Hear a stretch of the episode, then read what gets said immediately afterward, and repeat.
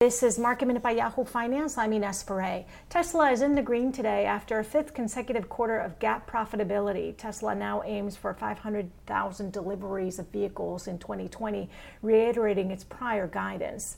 Peloton today is under pressure after Goldman Sachs downgraded the stock to a hold rating, citing the stock's massive rally over the last year. The analysts at Goldman Sachs say that much of the near term opportunity is priced in. And Coca Cola is in the green after beating on earnings. Revenue fell 9% year over year during the third quarter, but that still beat expectations. Drink sales for restaurants, theaters, and offices are still under pressure. For more market minute news, head to yahoofinance.com.